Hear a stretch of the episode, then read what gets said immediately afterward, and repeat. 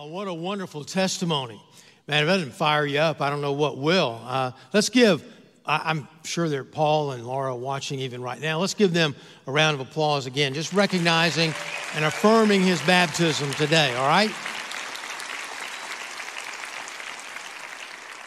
Well, I want to call your attention to Psalm 119, a very long psalm that we're going to be looking at only a few verses in uh, this psalm, particular psalm. But um, as you're turning there, let me do this one, two, three, four, five, six, seven, eight, nine, ten. Why, why wouldn't you let me stop at nine? What's wrong with nine? Something about 10, right? You know, the AP, uh, NCAA top 10 in football. You're talking about a top 10 song. It's always a top 10. You know, uh, you might want to rate this sermon what? On a scale of 1 to 8? No, it's always 1 to 10, right? There's something about, even in our minds, about the number 10 being kind of a complete number. And you know, in the Bible, there's numerology. And numerology, I mean the number three stands for God, Father, Son, Holy Spirit. The number six is the number for man. Number seven is the perfect number. You see that in the book of Revelation all the time. Seven this, seven, seven spirits, seven that, seven this. It's the perfect number.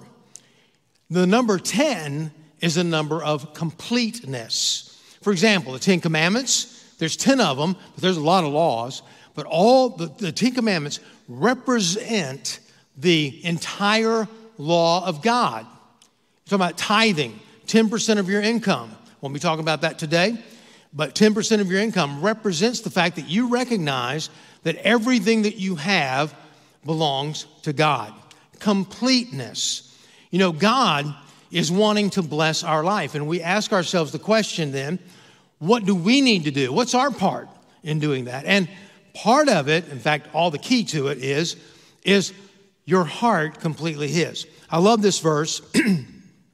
in Psalm 16:9, it's on your screen. For the eyes of the Lord run to and fro throughout the whole earth, that he may strongly support those whose heart is completely his. And so there you find really the answer. It's found in this little word called obedience to God. Now, I know immediately you think to yourself, well, man, I don't talk about obedience. It's a very fearful thing, and we'll talk about that in just a moment. But that is the key to it all.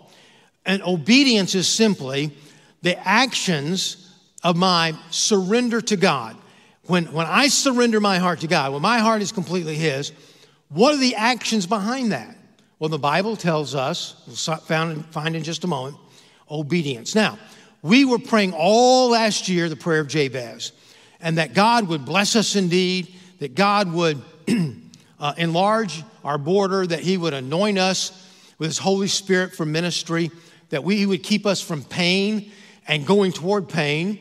And we found that God has rich, richly blessed us. We've been praying this as a church. I hope you prayed that all last year as an individual as well. And it was a prayer really for blessing and for success. We look at our church, and I went over this in my last message on uh, December 26th. But basically, here's some, a few of the things. Uh, we, bab- we baptized about 75 people in the last eight weeks. Isn't that something? You know, for us, we've seen growth in ministry, a great spirit in our church. You heard the uh, testimony from Paul and from Laura, and you just know not only here, but even by way of uh, a device and on television as well.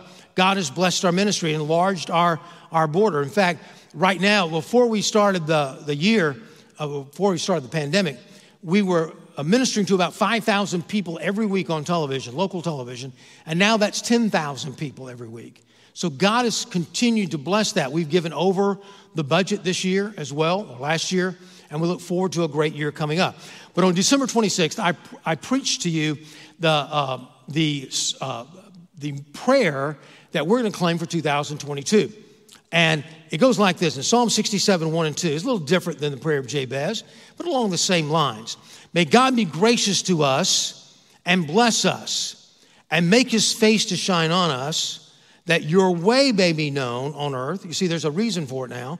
Your way may be known on the earth, your saving power among all nations. And if you didn't hear that message, I urge you to go back and watch that on the internet, on our website, so you can sort of be caught up with what we're going to be doing for the coming year. But as we read that, we think to ourselves, well, God wants to bless us so we can be a blessing to other people. What, what do I do? What is my requirement? What do I need to do? Well, it's very simple. You go where the blessing is. You go to the place where God is going to deliver the blessing. For example, I was talking to my brother in law uh, yesterday, and he said, Man, it's, it's up here in North Georgia. And he says, 38 degrees here. I said, Well, it's 72 here.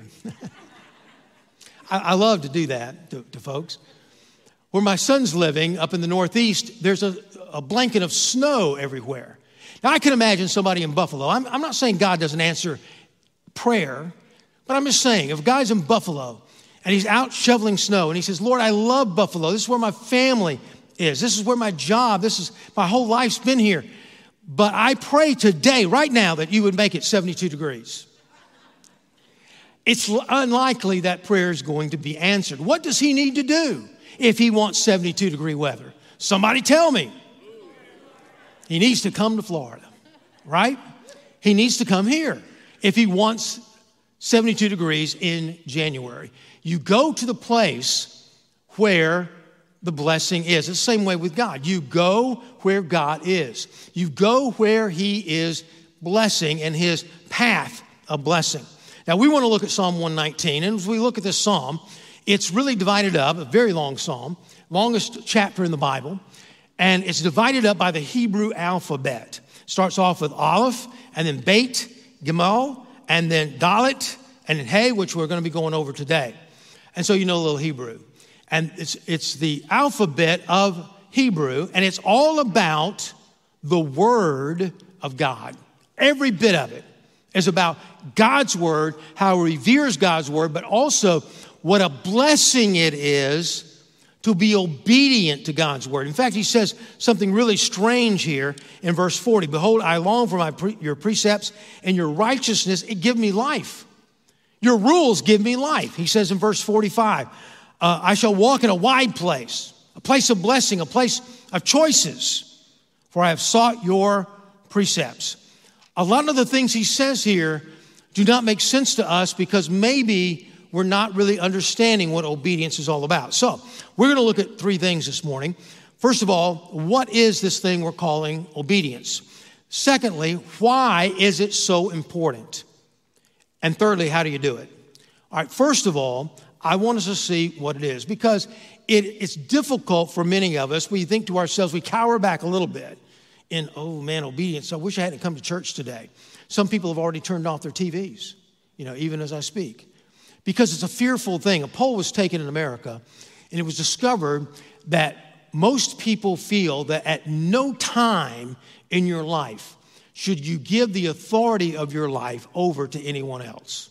Now, you think about that all through society, and you will find out that that sounds true.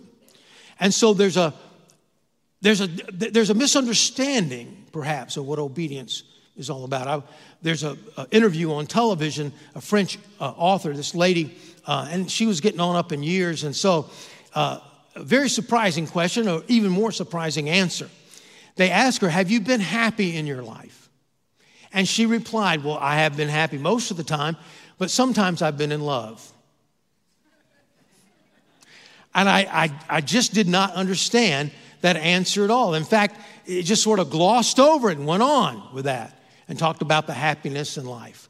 Why is it that she would think when you're in love with someone, it takes away from your happiness? Well, she was also really, in the context of that, talking about the freedoms of life. She says, Look, when you're in love, it takes away your freedom. And when you're taking away its freedom, therefore, you're taking away happiness as well. And so let's look at this whole idea of freedom. And again, I read verse 45 where it says, You're bringing me out to a wide place. So here's what the Bible says the Bible says when we are obedient to God, He increases our choices. Now, you think that's impossible. That's just not true. You know, I'm, I'm supposed to do this and this and this, and I've got to give up this, and I got to feel a different way here, and maybe a little persecution over there. You know, I'm giving things up when I obey God. But really, obedience requires restrictions, but also disobedience does as well. We're going to obey something. We're going to obey our feelings. We're going to obey our, our pleasures. We're going to obey our intellect. We're going to obey God. We're going, we're going to follow and make choices based on something. So you've got to choose your restrictions. For example, some of you uh, maybe this week visited the gym for the first time in the last 12 months. Okay? So you go to the gym, and then, of course, there's the diet. You know, you go on the keto diet or the, uh, what else? The South Beach diet, um, Graves diet. That's one you never heard of because of the name, uh, for, sure, for sure. But you go on these diets, and you think to yourself, look, you know, I've, I've done this diet, I can't lose the weight, and so that's it. But really, when you're thinking about a diet, never mind the, those kind of diets, just a good diet. You've got choices. You can take two hours of your life, for example, and eat any way you want to. And that's really how long it takes to eat probably the meals and the snacks. And you can say, I'm, to eat all the brownies I want, all the ice cream I want, all the uh, red meat I want, whatever, bread, whatever you like. I'm just going to eat what I want to eat. But you will not enjoy the other 22 hours of your life as much. You won't sleep as well. Others around you may not sleep as well. You're going to put on weight. Uh, you are probably going to die young. You're going to have all kinds of diseases, perhaps. But you enjoy yourself for those two hours. Now, I'm not advocating, I'm just giving an example, but you can have restrictions in your life one way or the other. The same is true with exercise or anything else that you choose to do. When you and I have uh, obedience or obedience to something, there's always a choice, a real choice of restrictions in our life. Better way to put this, perhaps, is this. Um, you've heard the whole fish out of water thing for all your life, but I heard a story recently where a little boy had uh, this hankering for to get a pet. His friends had a dog, another friend had a cat, but he had allergies. And so he really couldn't get one of those types of pets. So his mother bought him goldfish and had a big tank, you know, a tank, a aquarium up in his room. And uh, he came down the first day, kind of looked bewildered. And she said, How do you enjoy your new pets? He said, Well, it was great at first. They were down on the floor wiggling around, but then now they don't do anything. And what, what was, he took them out of the best environment that they could be in in order to thrive put them in an environment they could not really survive. And even though they kicked around and was fun to play with for a few minutes, it didn't last long because they were out of their best environment. The best environment for you and I to ex- succeed in life, to make a significance in life, is right in the center of God's will. And so obedience is the willing submission of us to someone else. In this case, we're talking about God. And it always involves challenges in our life. In fact, let's look at verse uh, 33 of our text this morning. It says, Teach me, O God, the way of your statutes, and I will keep it to the end. Now, I want you to notice something about this passage. There are seven things that he prays for, and he has a result or a, a, a why, a therefore, of why he's praying it. And then in verse 40, he, he makes a declaration. He says, Teach me, O Lord, the way of your statutes, and I will keep it to the end. Give me understanding that I may keep your law and observe it with my whole heart. Lead me in the path of your commandments, for I delight in it. Incline my ear to your testimonies and not to selfish gain. Turn my eyes from looking at worthless things and give me life in your ways. Confirm to your servant your promise that you may be feared. And then finally, turn away the reproach that I dread, for your rules are good. Good rules, good restrictions. He goes on to say, Behold, I long for your precepts, and your righteousness give me life. He makes a declaration at the end of it. All through this, he's, he's praying for God to do something in his life. He's choosing here. He's choosing to place himself under the authority of God, submission to God. And he says in verse 45, this is going to increase my choices. This is going to make things better for me. And Lord, I humble myself before you because I can't do it on my own. And I'm asking for these seven things so I can follow your word. Well, why should he do that? Why should you do that? And I think it's a legitimate question. So let's look at the why. Obedience is a means to an end. For example, God didn't, I don't, I don't believe God just came up one day and say, Look, I've got a kingdom. I got all these subjects. I guess I guess got to have some rules. Uh, let's see, don't lie. That's a good rule. Thou shalt not lie. Write that down. Um, don't covet. Write, write that one down too. That's pretty good. No, he, he had 10 commandments, and all the 10 commandments represented the complete law, and they were there for a legitimate reason. Let's look at this. In verse 40, it says, Your commandments and obedience to those commandments and those precepts and testimonies Give me life, a means to an end. Then he says in verse 41 Let your steadfast love come to me, O Lord, your salvation according to your promise. Look at this. Then shall I have an answer for him who taunts me, for I trust in your word. He says, Look, I trust in the word of God. And therefore, as it comes to me and permeates my life, as I read it, as I apply it to my life, I gain the wisdom of God and I can give an answer to all those around me that ridicule me. We find obedience to God brings us to the point of wisdom. Then it goes on, verse 43 and take the word of God of truth utterly out of my mouth, for my hope is in your rules. How in the world? Americans would never think about this. We never think about, oh, where's your hope lie? Oh, in the rules of God. Nobody thinks that, but the psalmist is saying that. He's saying it's, it's a means to an end because it gives me hope. We'll come to why in just a minute. But let's look at the next thing. Verse 45 again, it gives me freedom, freedom of choices in a wide place. Finally, he, he just basically is saying this when you are obedient to God, it helps your relationship with God. It helps you get to know God. First John talks about this. By this we may know that we are in him we know for sure that we're a Christian by our obedience to God, but also we get to know Him. Rules and laws are given for a reason. Let's look back, as I promised you last week or two weeks ago. Let's look back at the Ten Commandments, just real quickly. And let me just say this the Ten Commandments are totally misunderstood. Um, people think, well, if I obey, obey the Ten Commandments, that's going to get me to heaven. Did you know that didn't even get the Israelites to heaven? Exodus 19, before we get to the Ten Commandments, reminds us that the nation of Israel has already been saved. They came out of Egypt, that was their rescue, that was their salvation, crossed over the Red Sea. Now they're in the wilderness. They've already been saved. You see, they were not saved by the law, they didn't have the law. They had no real restrictions on their life except for their own conscience and whatever the leader said. They didn't have the law, they didn't have what we have today. So they couldn't be saved by the law, they didn't have it. What were they saved by? Well, they believed the message of Moses, therefore they followed him right out of the wilderness. So Exodus 19, verses 4 and 5 remind us of this. He says, Now, God says, now that you've been rescued, follow this path, obey me.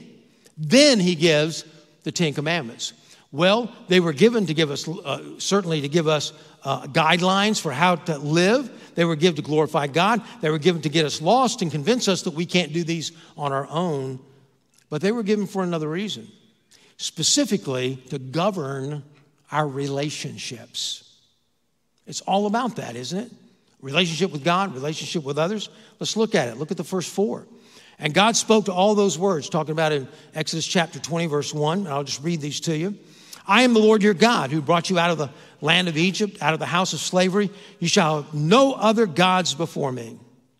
You shall, number two, you shall not make for yourself a carved image. Number three, you were in verse, uh, verse seven, you shall not take the name of the Lord God in vain, for the Lord will not hold him guiltless who takes his name in vain. He says, Look, you know, first of all, you don't put any gods before me. All of us have somebody on the throne, something on the throne. You put God on the throne. That's the relationship. You, you don't have a permanent idol in your life that you worship. You don't take the Lord's name in vain because in doing that, what you're doing really is cursing God and complaining. He says, I command you to be thankful.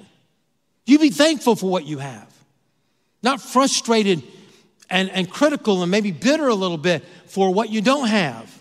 He says, keep the Sabbath day to keep it holy. He says, recognize the fact that I have given you rest. When you rest, you look at what you have accomplished and what God has accomplished, and it makes you more praising of God and more thankful to God. You see, all these about a relationship with God. But let's look at the second set. He goes on to say in verse 12 Honor your father and your mother, that your days may be long in the land and the Lord your God is giving you. There's a relationship principle here that we relate to our parents. Then he says, Thou shalt not murder, don't commit adultery, don't steal, don't bear false witness against your neighbor, and don't covet. The last six have to do with our relationships with one another. Now, think about it for just a moment. What would happen in life if none of these existed? We didn't know what to do.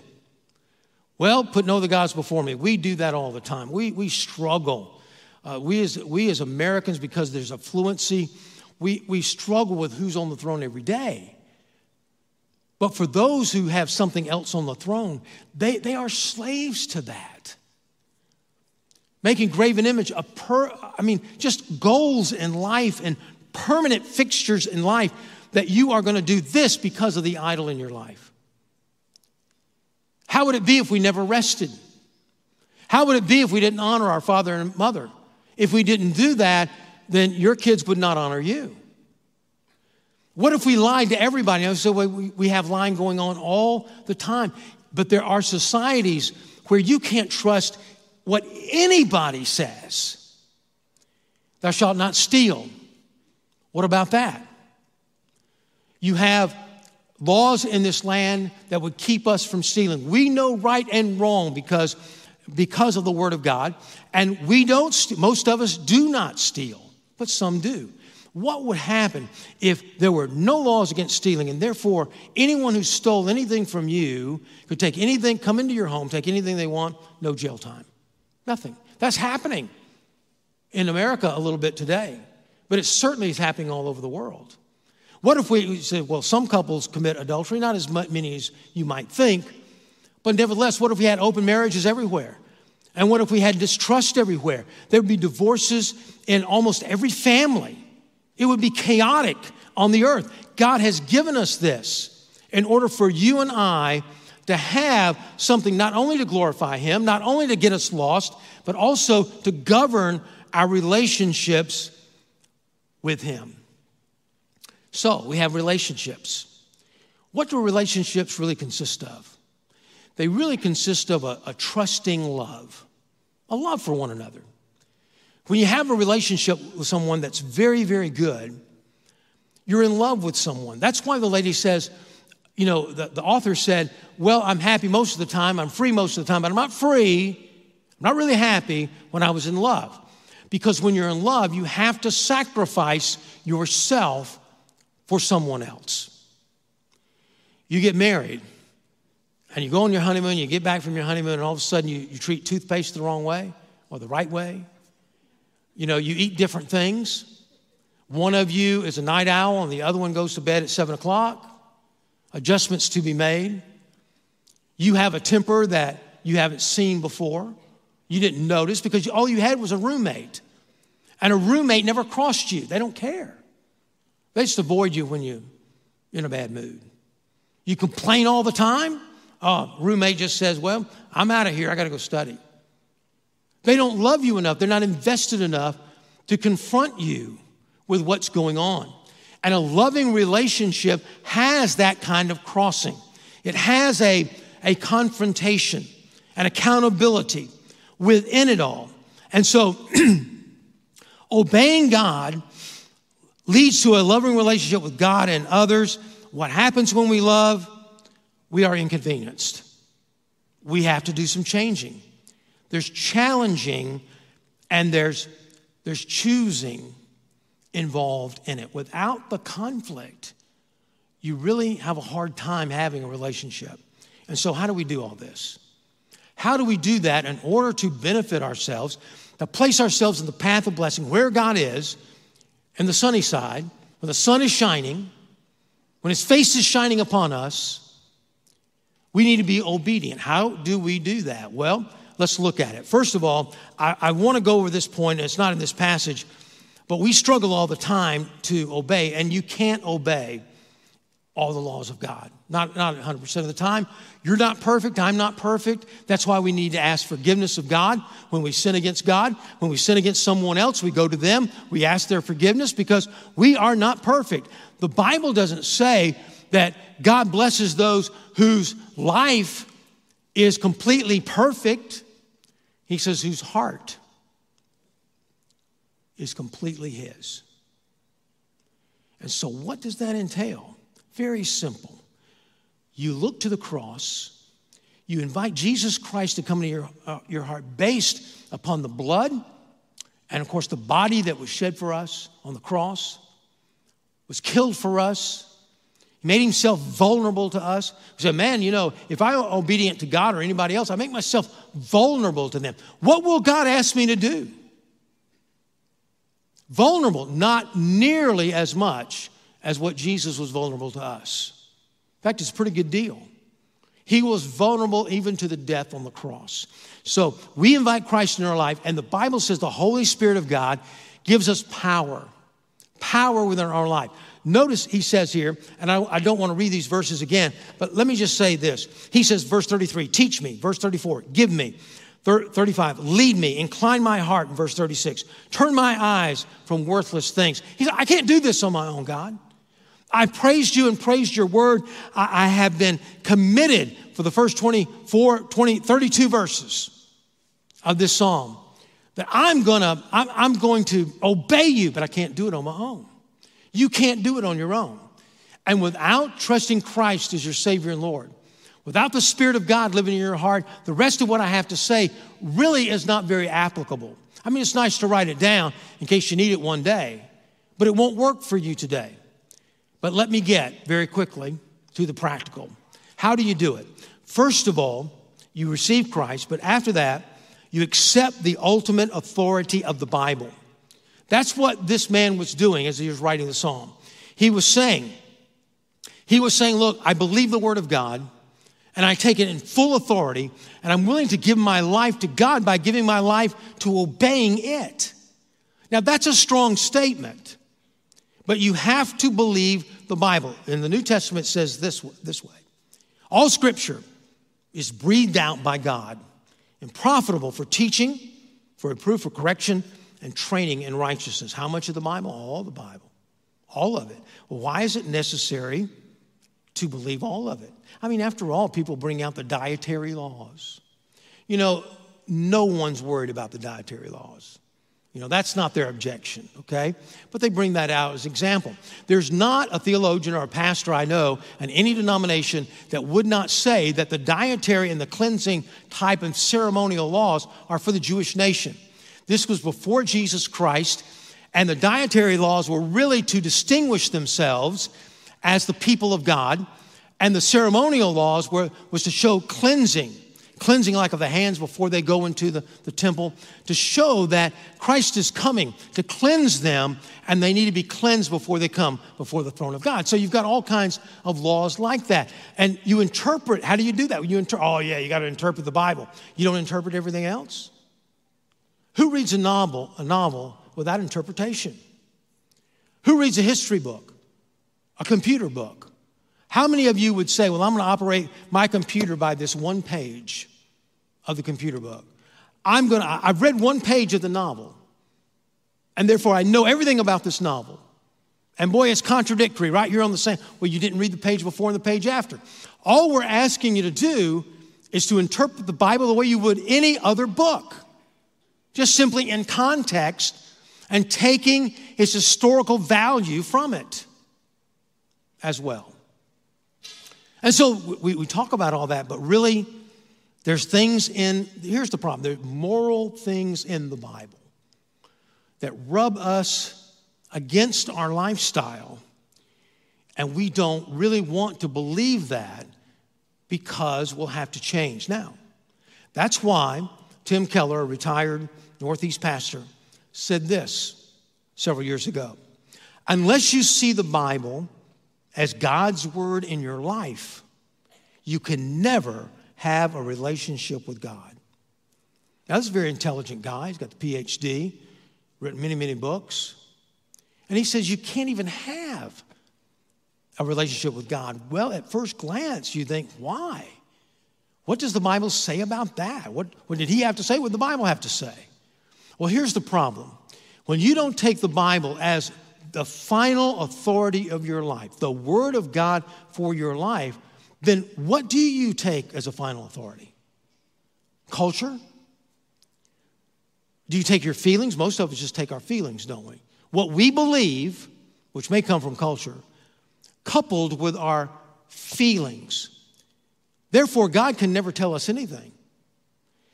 Because the final authority is my feelings, if I come across something in the Bible that is morally against what I'm feeling, then I change the Bible. Oh, the Bible's just not right there. It must be the Greek or something, you know, the Hebrew. It must be something different. This is just the traditional way. I remember uh, preaching a, a series of messages and talking about some some things, and somebody put on Facebook, well, uh, Pastor Mercer historically has just preached tradition instead of the Bible. What was he saying? He was saying he disagreed with some of the things in the Bible. And therefore, I was wrong and his feelings were right. But you always have to change. Therefore, no God can tell you how to live. No God can change you, and there's no challenging of your life. There's no relationship that says there's a give and take here. Again, in the marriage relationship, things are going on in your life, and you think, well, you know, there's a blind spot in my life. And maybe it takes a lot of, a, a lot of mentioning. And maybe you ask your friend, is this true? But it comes to the point where if that relationship in the marriage works, it, it works because there is good conflict in the relationship that's going on. There's a rubbing of back and forth and back and forth, like sandpaper, making you a finer person. But when you have a Stepford wife, remember that? I don't know, maybe you don't remember that movie. I've only seen part of it one time. Uh, got kind of boring, but basically the, the wives were robots and they did whatever the husbands wanted them to do. Well, that's not a relationship. That's not a give and take relationship. And we treat God like that. He's a Stepford God. He's one that just does what we want to do. Oh, I, I believe in a loving God. I, I believe in a loving God. Therefore, anything that has to do with justice, I don't believe that. I believe in a God who, who was, uh, is gracious to me and loving to me. But, uh, I don't know, premarital sex? I mean, come on. That, that's kind of archaic in the Bible, is it? I mean, culture just doesn't feel that way. Our morals are challenged over and over and over again in the Bible. And if we don't believe the Bible is our final authority, we'll move the Bible to us instead of us being moved to the Bible. Therefore, there's no relationship. That's what he's talking about when he says that. And so we must, we must come to the grips, grips with the fact, and trust that this is the Word of God. And I would challenge you to read it, and I think that you would find out that it is. And even if you have intellectual challenges, I would be glad to recommend books to you that you can read to show you intellectually why this, I believe this Bible is the Word of God. But secondly, you've got to allow the Bible to study you. You say, Well, I study the Bible. Do you, do you allow the Bible to study you? You know, when we read the Bible or hear a message, we really be, ought to be asking ourselves some questions. You know, you aren't, you aren't here today by accident. You're not watching by, by um, your device at home or television today on TV 45. You're not, you're not watching by accident. God has laid it on your heart somehow, and, and you've tuned in, and you're here today. And so you're hearing a sermon, a message from Psalm 119. Why? And therefore, First of all, what is he teaching? And secondly, why? Why? Why? Why does God want me to hear that? Now, I like the acrostic space. I think I got it um, years, 30 years ago from Rick Warren, one of his books. But space, and it stands for this sin. Is there a sin for me to confess? I read the passage. Okay, yeah, you know, there's a sin for me to confess. I, I need to confess that and turn toward God and obey God and, and therefore become more free from that sin. Is there a principle here for me to follow? A, is, is there an attitude that I need to change? Is there a command for me to obey? Or there an example for me to follow? You see, it's one thing to study the passage. You say, oh, I see the context, I see the historical significance to that, I see what Jesus was saying. But what's he saying because of what he said? Why does, what is he saying, saying to you? And why is he saying it? Where do you need to adjust in your life? What is the one thing right now, in fact, that you need to do in order to really get right with the Lord, in order to get in that path of blessing? You're close. And there's just kind of one thing. Maybe you don't know what it is, but maybe you do. And you say, well, yeah, God's been laying on my heart a long time to do that or give up that or change that. What is it? Well, the third thing and final is you got to choose in advance. You can't make a decision when the temptation comes. You know, the old saying, you know, you don't, you don't make a decision on whether you're going to remain pure or not in the back seat of, by the time you get in the back seat of a car. You know, that's just kind of an old illustration. You, you don't decide, uh, you know, whether you're going to exercise or not when you get up on Monday morning. I mean, who does that? You can't do that. You get up on Monday morning, yeah, I'm going to the gym today, new year, new me. But boy, six o'clock in the morning is awful early. You know, Tuesday seems like a better day to me. And then Tuesday comes, and what day looks better to you? Or maybe in 2023 by then. You make a decision in advance. Um, I remember reading Daniel 1, one of the first times I ever read it. And in Daniel chapter 1, it said Daniel and his friends refused to eat the king's meat that had been offered to idols. Okay? But it says in there, they decided when they were young to follow the Lord. Every decision we make must be made in advance before we're hit with a real decision, before we're hit with a temptation. You decide in advance. What's God telling you? How's God speaking to you? One of my mentors, Billy Hanks Jr., I worked for International Evangelism Association in Fort Worth, Texas, tells a wonderful story. And he says he was in this African American church, and uh, he was about ready to preach. He's sitting down in the front pew. The pastoral staff was up on the stage, and the pastor gets up. He thought, oh, he's going to introduce me. He walks over to the piano and starts playing. So, well, Pastor, can you do that? No, no. But he could, and he started playing beautifully. And he just started saying, Yes, Lord, yes. Yes, Lord, yes. And the whole congregation began to say that louder and louder until it was like overwhelming. Yes, Lord, yes. And what were they saying? God, your messenger is about to speak, and whatever he says to us, the answer is yes. We'll do it. That's obedience to God, and that's what is going to not corral you here, but enlarge something in your life that you've never seen before. You've chosen your restrictions, and the restrictions that maybe we've been dealing with are a lot more restrictive than putting our, hand, our life simply in the hand of God. What is it God's telling you today? What do you need to adjust in your life? And then, if you're not a Christian, if you don't have the Holy Spirit living within you, May I remind you, the very next thing God wants you to do, I already know what it is, is receive Jesus. Receive him into your heart. If you've already been saved, but like Brother Paul on the video, never been baptized, I can tell you the next thing he wants you to do is to be baptized. I can tell you that. He said, well, I've done that too, but I'm kind of out here on my own. The next thing He wants you to do is become part of a church somewhere where you can grow in the Lord. Some of the things are simple, some of the things are not because they're in your heart, they're in your, your mind, and they're private to you. But you know there's something, a forgiveness in your heart, a sin to give up, an attitude to change, a command to obey. What is it in your life? With heads bowed and eyes closed, let me just speak to those, first of all, who have never received Christ. You don't know that He lives in your heart.